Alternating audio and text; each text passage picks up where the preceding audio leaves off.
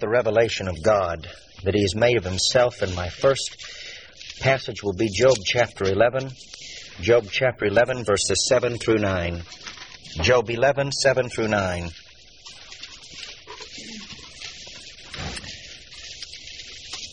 Canst thou by searching find out God?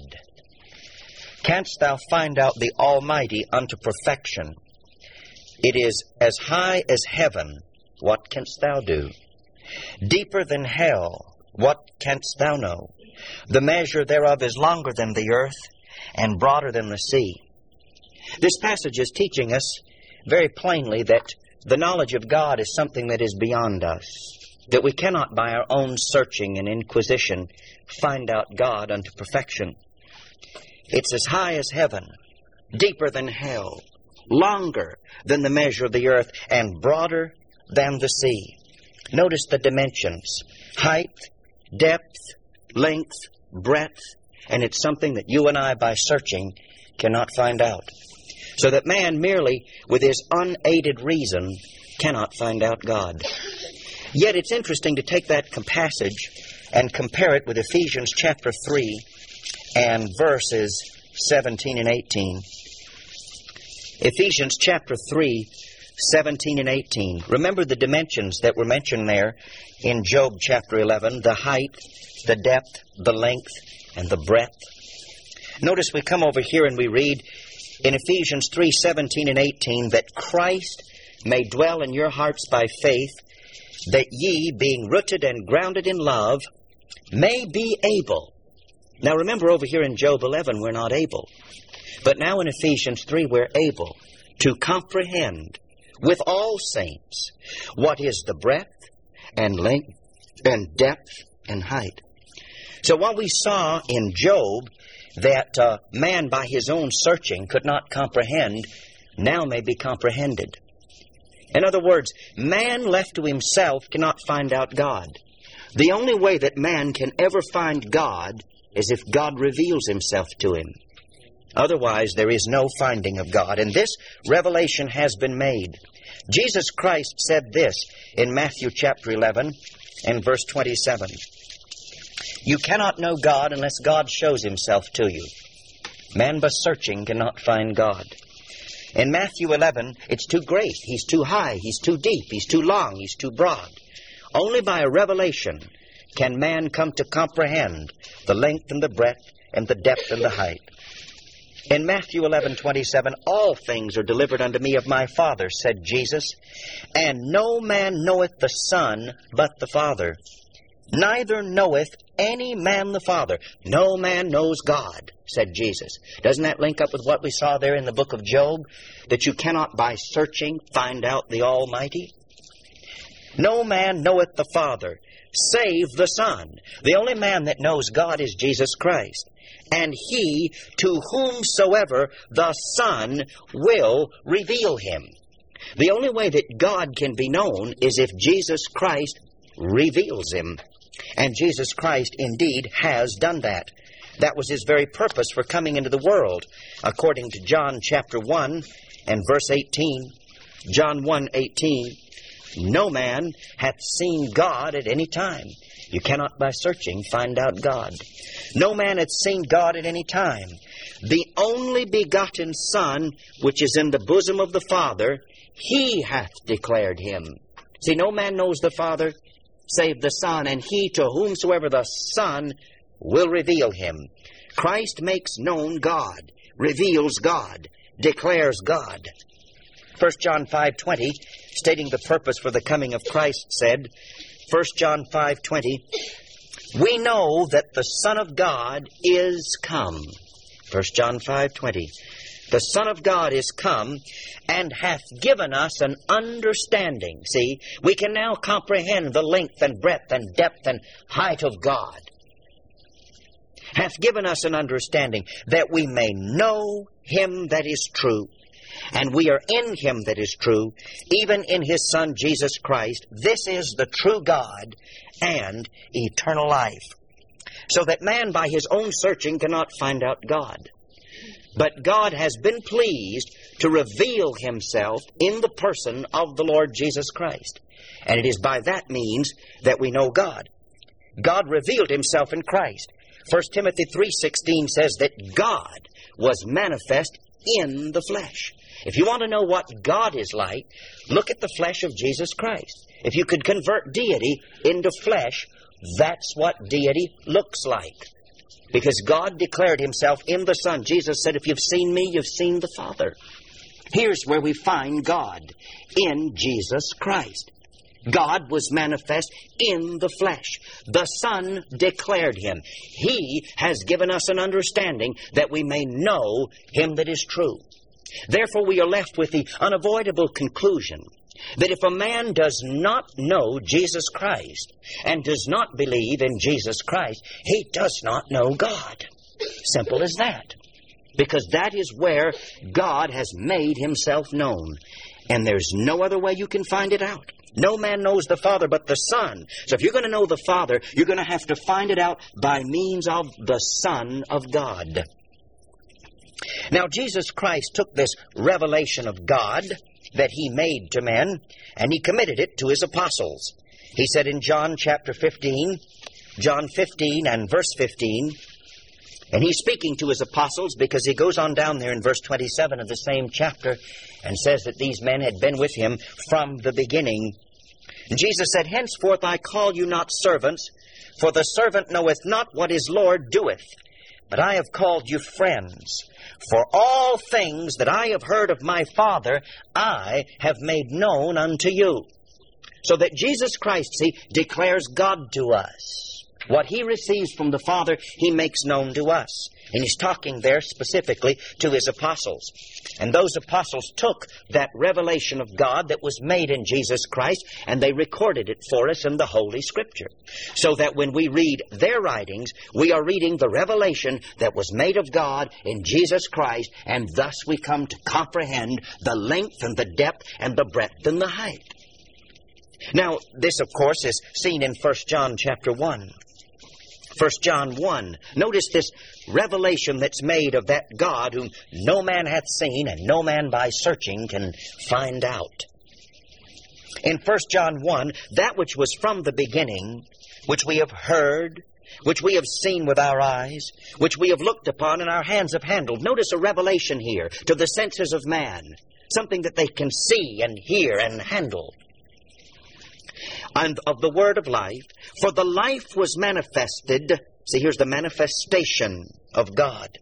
For the life was manifested, and we have seen it, and bear witness, and show unto you that eternal life which was with the Father, and was manifested unto us.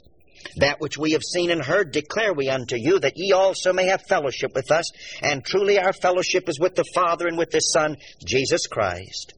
Notice that these persons to whom John is writing will relate to God only so far as they relate to what these apostles tell them about God, which information they receive from Jesus Christ. You see, the only way we can know God, find out God, and relate to God is through Jesus Christ and the revelation that was made of God there in Jesus Christ. And they said, These things, these things that we've seen and heard about Jesus Christ, where the revelation of God was made, these things write we unto you, that your joy may be full. So there we have God revealing himself to us in Jesus Christ, which revelation is recorded in the Word of God. However, remember what Jesus said. Now, here, the revelation of God is made and penned for us in the Scripture. But remember, remember what Jesus said. He said, No man knoweth the Father save the Son, and him to whomsoever the Son will reveal him. And in this process of revelation, that we may know God, there's two sides to that. There's two ends to that. There is, first of all, the act of revelation wherein God revealed himself in Jesus Christ, and that revelation was recorded in the Scripture. And yet there's something else in terms of revelation that has to happen before a man can find God, even in the Scripture. Something else has to happen. Turn to Ephesians chapter 1. Ephesians chapter 1, verses 17 and 18. Paul prayed for the Ephesians that the God of our Lord Jesus Christ, the Father of glory, may give unto you the spirit of wisdom and revelation in the knowledge of Him. You see, two things have to happen for men to be able to find God and to comprehend God. And that is, God must declare Himself. And God has done that in the person of Jesus Christ, which declaration is recorded in the Holy Scripture. These things have we written unto you. But there's also something else. And that is, the individual must be given himself the Holy Spirit so that he is able to comprehend and receive that revelation. For remember, the natural man, without the Spirit of God, receiveth not the things of the Spirit of God, for they are foolishness unto him, neither can he know them, for they are spiritually discerned. So Paul prayed for these believers to have the Holy Spirit in the knowledge of God. Do you see that? So, no man knoweth the Father save the Son, and he to whomsoever the Son will reveal him.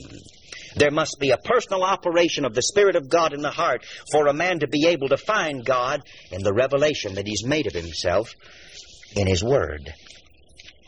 Now, in Colossians chapter 2, Colossians chapter 2, Paul said, That your hearts might be comforted, being knit together in love, and unto all riches of the full assurance of understanding to the acknowledgement of the mystery of God.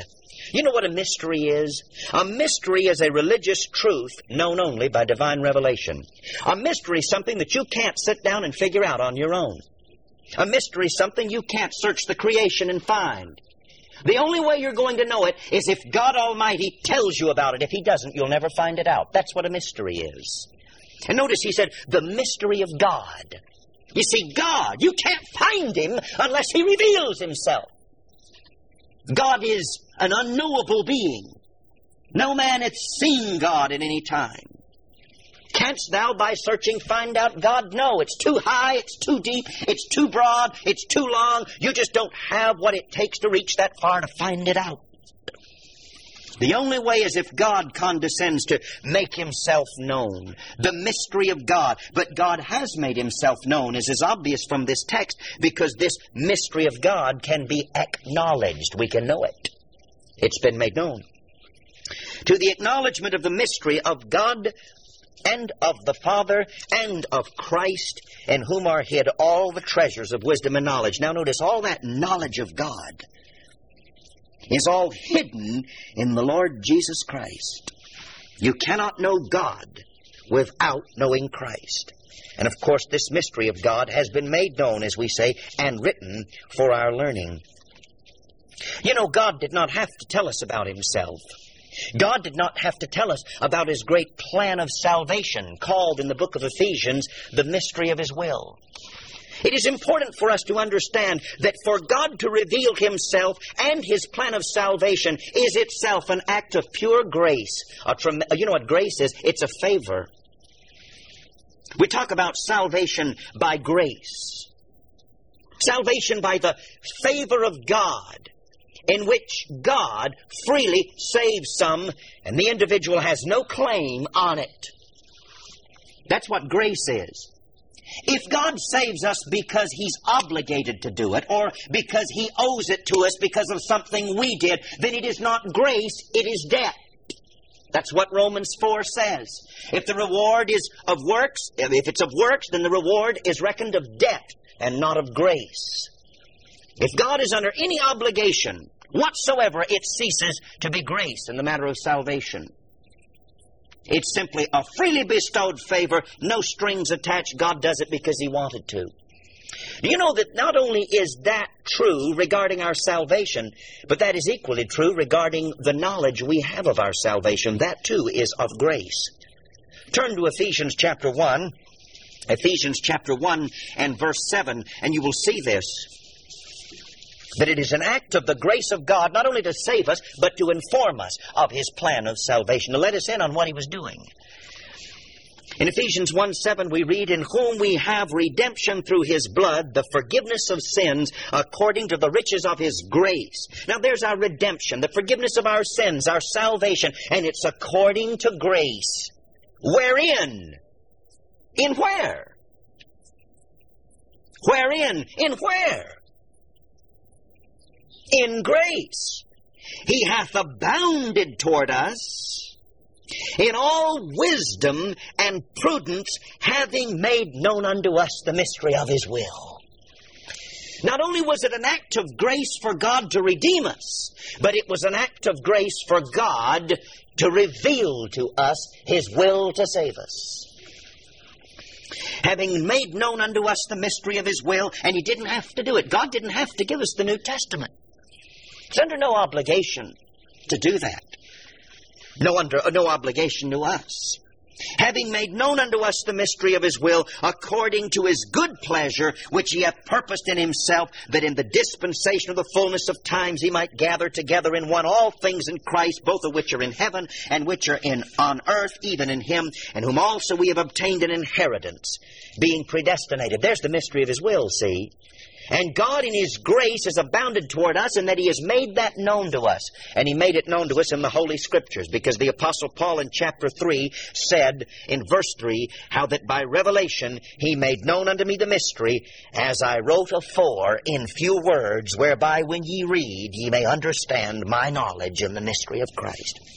God, in grace, selected the apostles and through them committed to us the knowledge of His will so that when we read their writings, we may understand the plan of God to save us.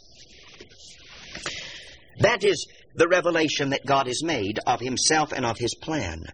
Now turn to Job 28. Notice something. I just read this chapter today, and I'm just going to go through it and make some observations to you. We're talking about the revelation of God, of Himself and of His will and of His plan. God has not only revealed to us that He is, but He's revealed to us what He plans to do. And it's all an act of grace. Now we read, Surely there is a vein for silver and a place for gold where they find it. Now he's going to be talking to us here about the earth and the treasures of the earth. Down there, there's a vein in the earth, and silver's running through it. The blood of the earth, and a place for gold where they find it.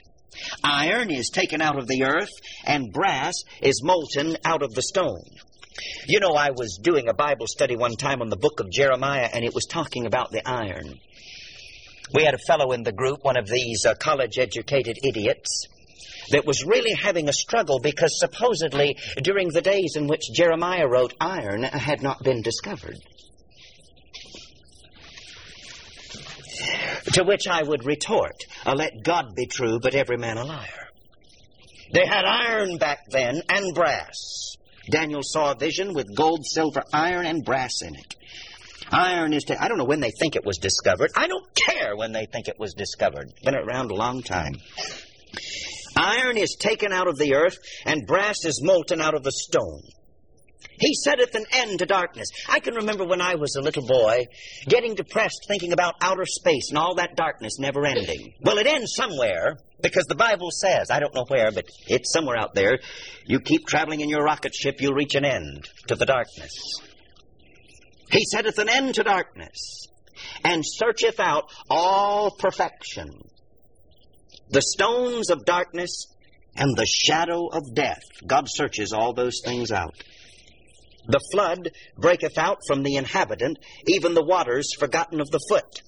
You know, you can be walking along, and there can be a fountain of water under your foot that your foot knows nothing about, and all of a sudden one day, boom, break right out. You know, when you think of the flood, sometimes we only think of one thing. You know, God used two things to flood this earth He used the windows of heaven and the fountains of the deep. I mean, water was coming from both sides. There's water running up under this earth, and in the days of the flood, God just broke it wide open. I mean, there were just geysers and water gushing out all over the place. I mean, you can imagine what that must have been like. Not only were the heavens thick with the clouds breaking in furious rain torrents, but also the ground was breaking up under your feet, doubtless horrendous earthquakes as the fountains of the deep were broken up tremendous cataclysmic changes in the earth as the fountains of the deep were broken up. And here you are standing on dry ground, and the next news you know, you're standing in the middle of a lake. The flood breaketh out from the inhabitant. You know, there's a lot about this world we don't know. You know, they talk about an energy crisis. Let's just keep reading. The flood breaketh out from the inhabitant, even the waters forgotten of the foot. They are dried up, they are gone away from men. That happens. You know, those waters were broken up. The fountains of the deep were broken up, flooded the earth, and then dried up. And as for the earth, out of it cometh bread, and under it is turned up, as it were, fire. There's a volcano. There's fire underneath this earth. You know, you can only go so far. And then eventually just gets too hot to stand it. The stones of it are the place of sapphires, and it hath dust of gold. There is a path which no fowl knoweth, and which the vulture's eye hath not seen. I mean, there are caverns and paths underneath the sea and underneath the earth we don't know anything about. The lion's whelps have not trodden it, nor the fierce lion passed by it. He putteth forth his hand upon the rock. He overturneth the mountains by the roots. And he does that. He cutteth out rivers among the rocks. I mean, these rivers don't just evolve over the process of time, washing their way the sediment until finally they cut themselves out a little path. No, God cuts the rivers among the rocks, and his eye seeth every precious thing. He bindeth the floods from overflowing. That's the only thing that's keeping us from being drenched right now. You know, there's more water in the world than there is land. Dry land.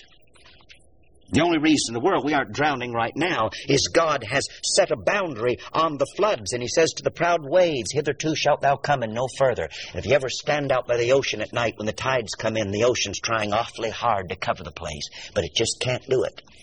It's very interesting to watch those waves. They stretch just as far as they possibly can, and then they have to back back. You know why? Because God is. Don't talk to me about gravity.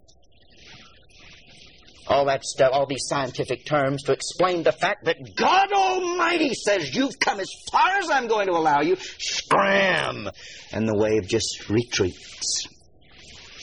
You know, it's interesting how God compares the nations of men to the seas. All the time raging, going just as far as they can, trying to overpower God, but they can't. That's man. He's just like the waves. He stretches just as far as he can. But God says, Hitherto shalt thou come and no further, and he has to back back. He bindeth the floods from overflowing, and the thing that is hid bringeth thee forth to the light. Be sure your sins will find you out. But where shall wisdom be found? Now he's talking about all the depth of the riches of the earth, the iron, the brass, the silver, those veins and paths that no vulture's eye has ever seen, no man knows of. He bindeth the. Can you just think? There's a there's a world underneath the ground, as it were, that we know nothing about. I don't think we have even begun to tap the resources of this planet. They talk about population explosion and energy shortage, and I get up in a jet and I'm flying over the Dominion of Canada and the vast uninhabited spaces, and I think to myself, what must be underneath all of that that we haven't even touched? That's what Job is telling us. There's a lot down there. There's wealth down there. We live on a very rich planet. But where shall wisdom be found? Where's the place of understanding? Man knoweth not the price thereof neither is it found in the land of the living. Now, boy, you know, the Lord is, uh, here, he just doesn't spare man in the least. I hear of men with all of their institutions of education, and God asks the question, Where is wisdom? It is not found. Or somebody said, Why, it's in the library. Well, that's what you go to college for. God says it's not in the land of the living. The depth saith, Oh, I love this. The depth saith, It is not in me. And the sea saith, It is not with me.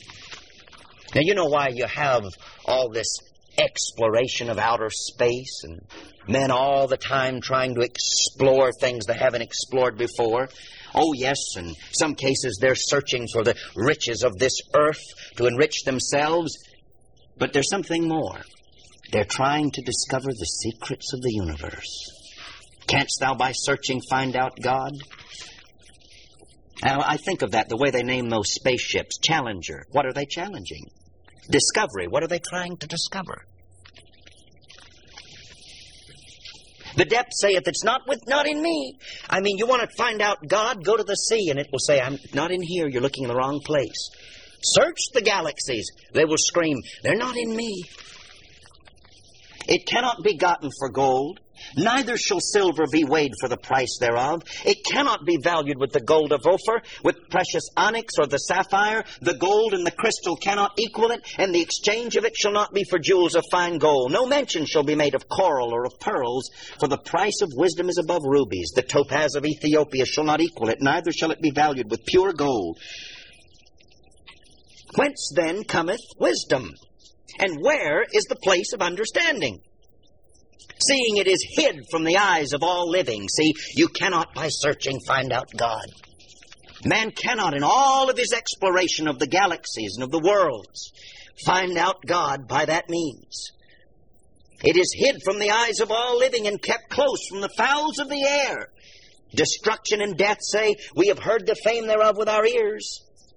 God understandeth the way thereof, and he knoweth the place thereof. For he looketh to the ends of the earth, and seeth under the whole heaven, to make the weight for the winds. And he weigheth the waters by measure, when he made a decree for the rain, and a way for the lightning of the thunder.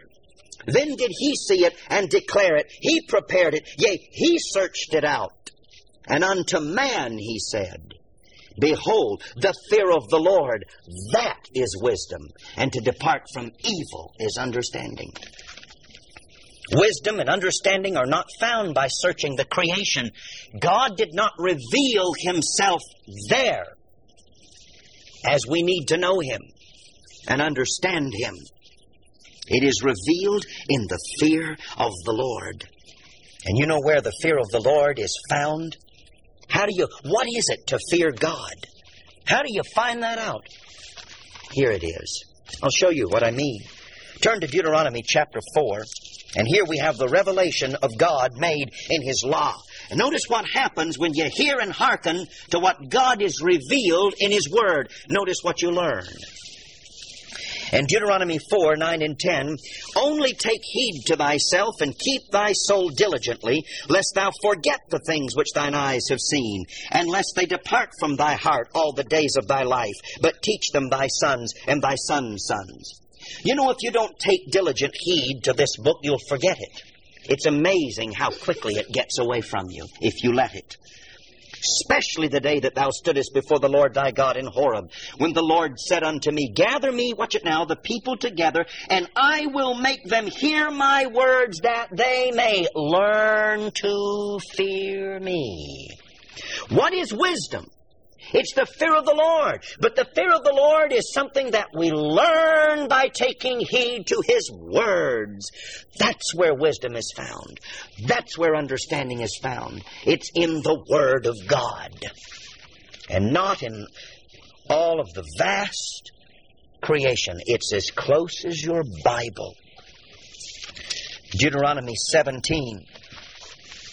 It's where God has revealed himself in Jesus Christ and recorded and preserved it. And those illuminated by the Spirit of God, when they search that book in faith, find the fear of the Lord, which is wisdom, and they depart from evil by obeying that book, which is understanding. And it shall be with him the copy of this law it shall be with him, and he shall read therein all the days of his life. He shall read, that he may learn to fear. The Lord is God. The fear of the Lord, that is wisdom, and that is learned in the revelation that God has made of himself in his word. It's very important that since God has revealed himself and we can know God and comprehend God through that revelation, it's very important that we do that. For unless we understand God as He has revealed Himself in His Word, we cannot rightly worship God. In John chapter 4, Jesus said to the woman at the well, in verse 23, or verse 22, he said, You worship, you know not what. There's a lot of people doing that. They don't know what they're worshiping. Oh, they're worshiping. They don't know what they're worshiping. We know what we worship, for salvation is of the Jews. But the hour cometh and now is when the true worshippers shall worship the Father in spirit and in truth. And Jesus Christ is the one that has come and has given us an understanding that we may know Him that is true. If you don't worship God as God is revealed in His Word, you don't know what you're worshiping.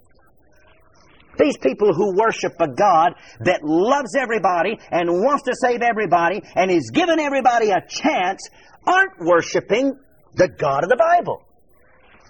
They're not worshiping in truth. They think they're worshiping God, but in reality, they don't know what they're worshiping. God must be worshiped in truth. In Psalm 47, it's made very clear in verse 47, part, Psalm 47, verse 7, I'm sorry. For God is the King of all the earth. Sing ye praises with understanding. Boy, that just knocks the charismatics out of the window. They sing praises without understanding. But you know, it locks a lot of us out of the window. The times that we sing praises and we pay no attention to what we're singing, pay no attention to what we're saying. I often think of that verse where the Lord says, You hypocrites, you draw nigh with your lips, but your heart is far from me. Sing praises with understanding. God is worshipped in truth if He's worshipped at all. Not only that, not only must we comprehend and understand God in order to acceptably worship Him, but we also need to comprehend and understand God in order to know whether we have eternal life or not. For we read this in John 17, 3, This is life eternal.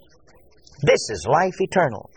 That they might know Thee, the only true God, and Jesus Christ whom Thou hast sent the ability to know the true God and Jesus Christ is life eternal.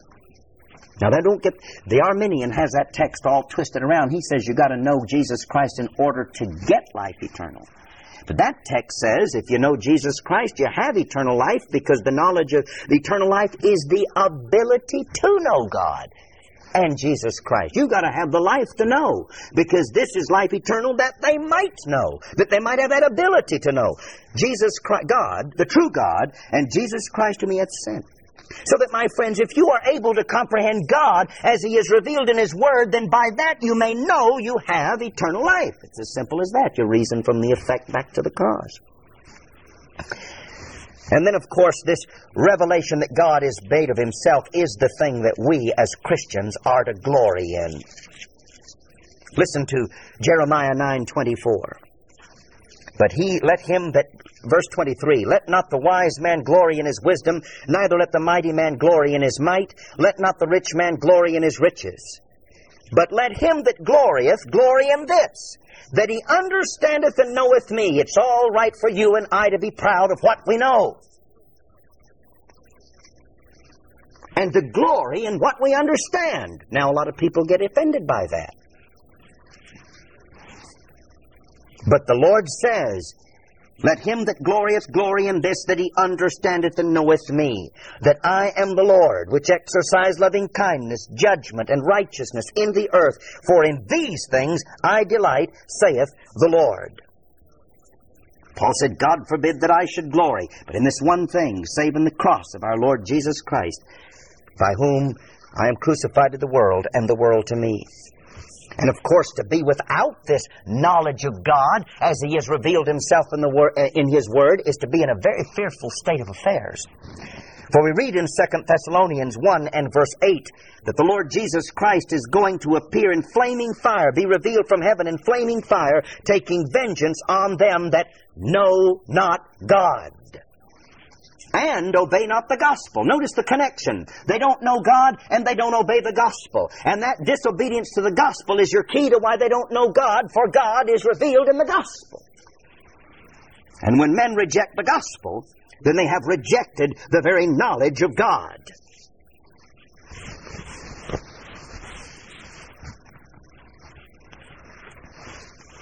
The Gentiles in 1 Thessalonians chapter 4 in verse 5 are said to be those that know not God. And we're told not to possess our vessel in the lust of concupiscence as those Gentiles which know not God. and obey not the gospel. Now I want to point out something. We have seen the fact that God has revealed himself in Jesus Christ and inscripturated that revelation in his word so that by that means we may understand and know him that is true.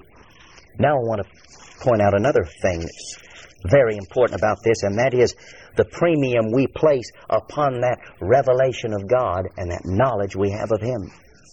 Remember, turning back to Job 28, what he said about wisdom and understanding.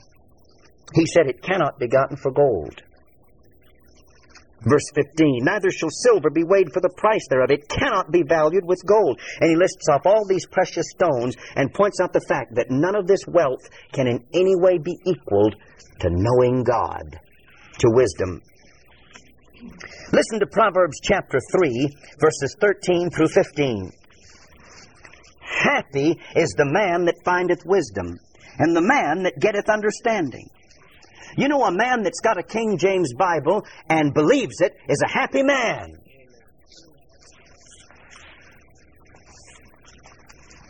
But the man that spends all of his time trying to find out all the mysteries of the universe by going to outer space and scuba diving and taking up the quest of the seas and the quest of the mountains and the quest of the caverns.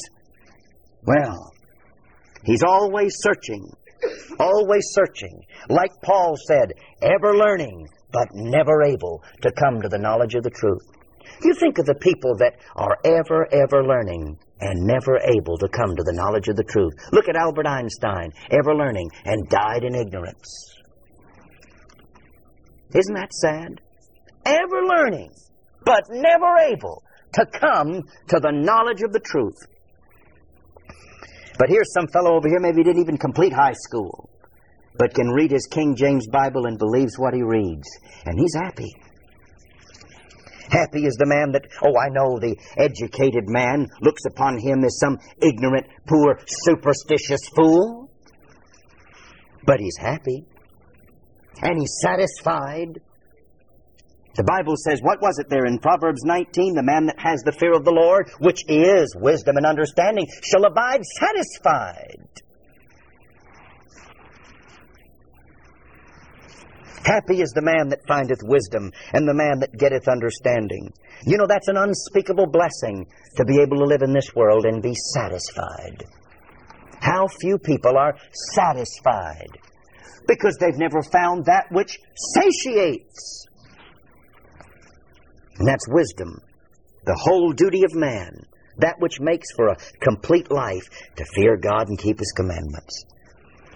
Happy is the man that findeth wisdom and the man that getteth understanding.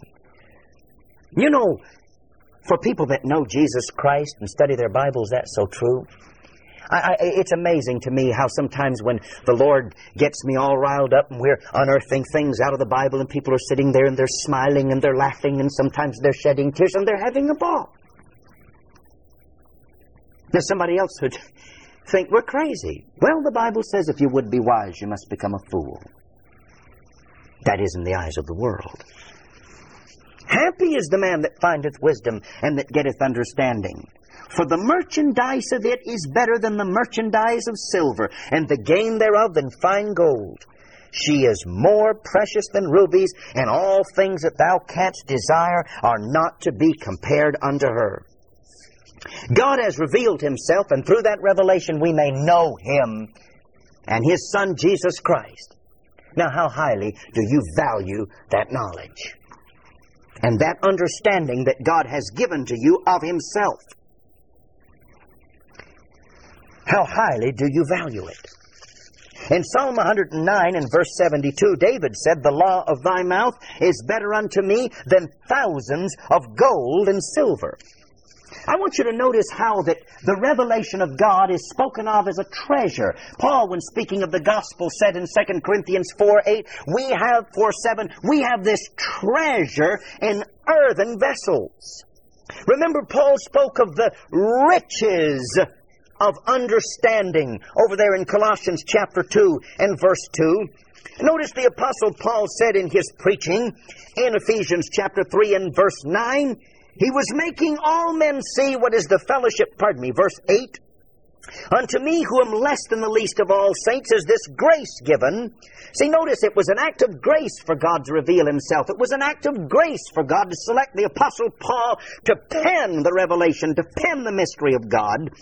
Unto me, who am less than the least of all saints, is this grace given that I should preach among the Gentiles the unsearchable riches of Christ Observe how that wisdom and understanding and the revelation of God and that which we preach is called a treasure, and riches and all earthly riches are not even to be compared. Job lists off a whole stack of stones and precious things, and they can't even equal wisdom and understanding.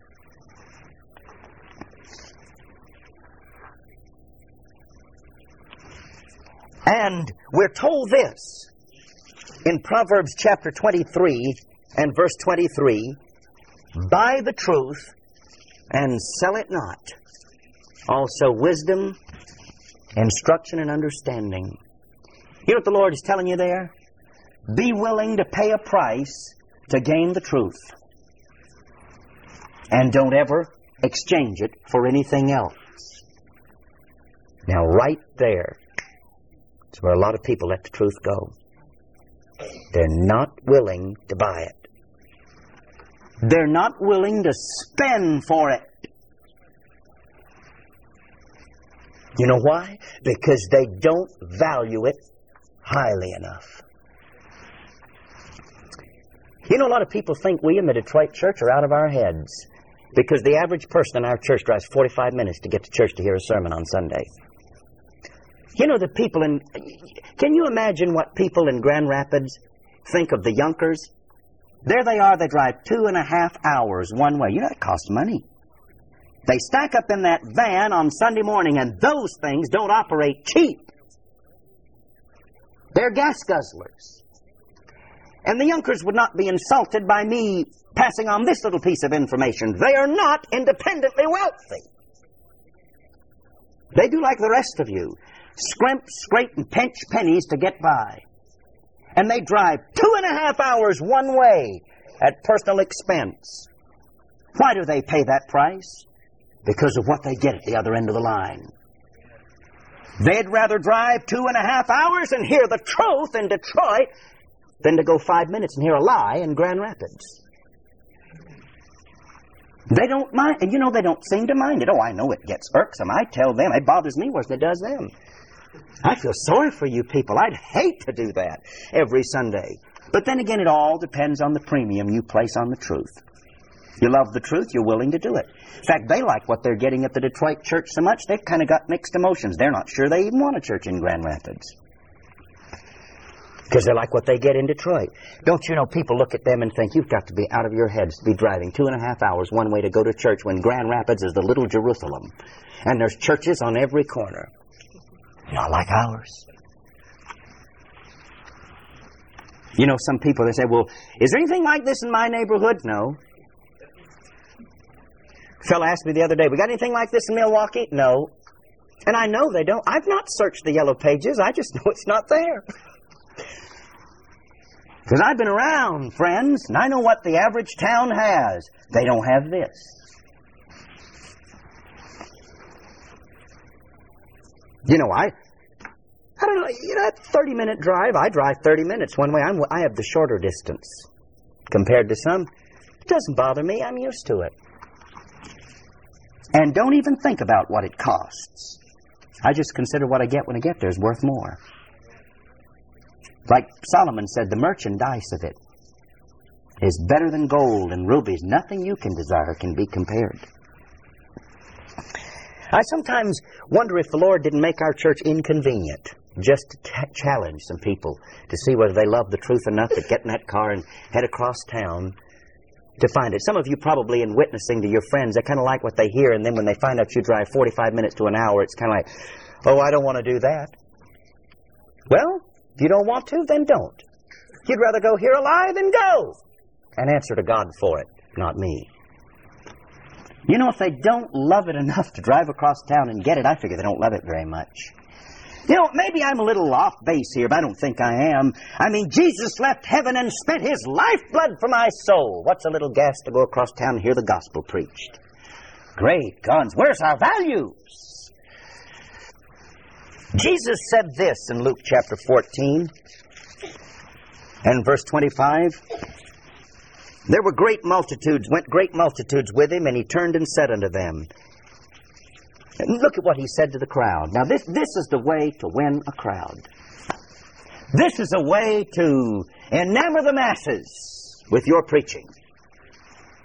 Here's this big crowd, and he says, If any man come to me and hate not his father and mother and wife and children and brethren and sisters, yea, and his own life also, he cannot me be my disciple. I wonder how that went over. Doesn't go over very good today. I doubt it went over very well then. And I've seen men have to do that to follow Jesus Christ. I have seen families wrecked because of the gospel. I've watched people give up their jobs, give up jobs where they made handsome incomes, thousands of dollars to live at working pittance. We've got a man out in Las Vegas that used to be a dealer and they make good money, hundred bucks a day. Thousands upon thousands of dollars. Gave up his job to follow the Lord Jesus Christ. Know what he does for a living now? In Las Vegas, Nevada, without air conditioning, detailing cars in a car wash. Great God. Well, but you see, it all depends on what premium you place on the truth as to whether it's worth it or not. He said, And whosoever doth not bear his cross and come after me cannot be my disciple. And he says, Which of you intending to build a tower sitteth not down first and counteth the cost, whether he have sufficient to finish it? lest haply after he hath laid the foundation and is not able to finish it, all that behold it begin to mock him, saying, This man began to build and was not able to finish. Or what king going to make war against another king sitteth not down first and consulteth whether he be able with ten thousand to meet him that cometh against him with twenty thousand? Or else while the other is a great way off, he sendeth an ambassage and desireth conditions of peace. So likewise, whosoever he be of you that forsaketh not all that he hath, he cannot be my disciple. my friends, not only must you be able to spend, not only must you be willing to spend a little money for gas, I mean, you got to be willing to chalk it all, if need be, for the Lord Jesus Christ. I've seen people do that. Give up everything for the Son of God. And actually be happy to do it. Whosoever he be of you that forsaketh not all that he hath, he cannot be my disciple. Jesus is teaching in that parable count the cost. It's going to cost you something to follow me. But then, on the other hand, what is all of that that it costs you in relation to what you get in return? As the Apostle Paul said in Philippians chapter 3 and verse 8, Yea, doubtless, and I count all things but loss for the excellency of the knowledge of Christ Jesus my Lord, for whom I have suffered the loss of all things, and do count them but dung, that I may win Christ. Everything that the Apostle Paul spent to buy the truth, he said, as far as I'm concerned, it's worth dung. Waste. That's the I don't even consider that it was I really lost anything. I just write it off as waste. I'm no more interested in conserving that than I am my own waste. Just write it off. For the excellency of the knowledge. See, notice the premium he placed on the knowledge of our Lord Jesus Christ, on the understanding, on the gospel, on the truth, and gaining that knowledge as it is preached by a man that preaches the book and not a lie.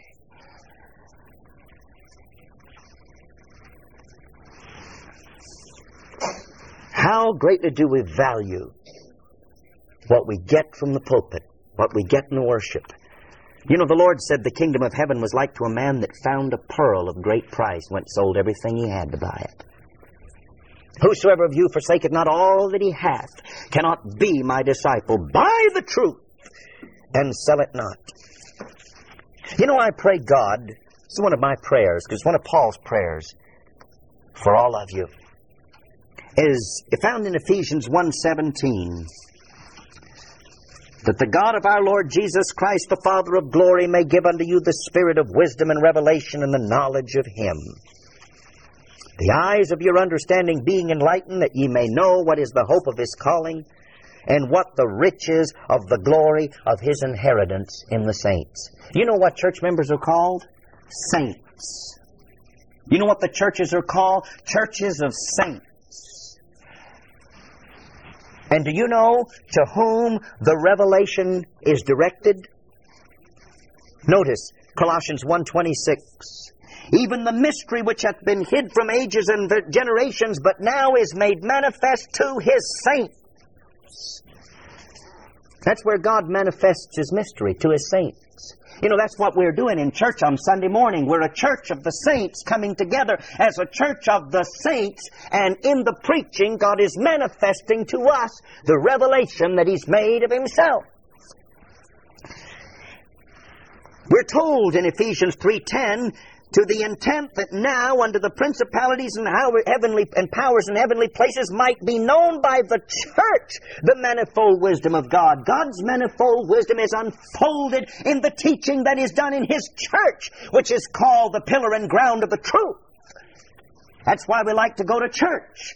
Because there we gain wisdom and understanding, which is incomparable to anything else in terms of wealth and pleasure that this world can afford. Everything you can desire is not to be compared with the wisdom and understanding that's made known in the church among the saints. Now, notice, it speaks of the riches of God's glory and his inheritance in the saints. In other words, the Lord God Almighty highly values his church, where his wisdom is made known.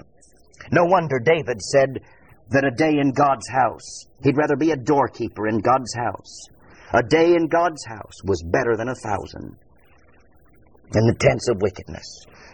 God's saints, his inheritance in the saints, you know, Jacob is his portion and the lot of his inheritance. You know, when we come together in the church as the Lord's saints, we right there are God's possession, God's treasure, God's lot. God's inheritance. And He's invested a lot of glory there.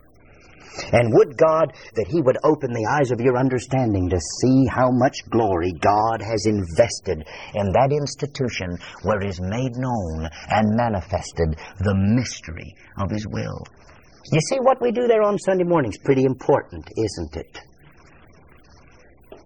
You know, after you've been after you've been sitting there at the gold mine and filling your coffers full. Can you imagine going back to one of these churches out here in the community that you could get to in five minutes? You know what some of us have said? After I've been in this for a while, if I couldn't have this, I wouldn't even want to go to church. I'd rather stay at home.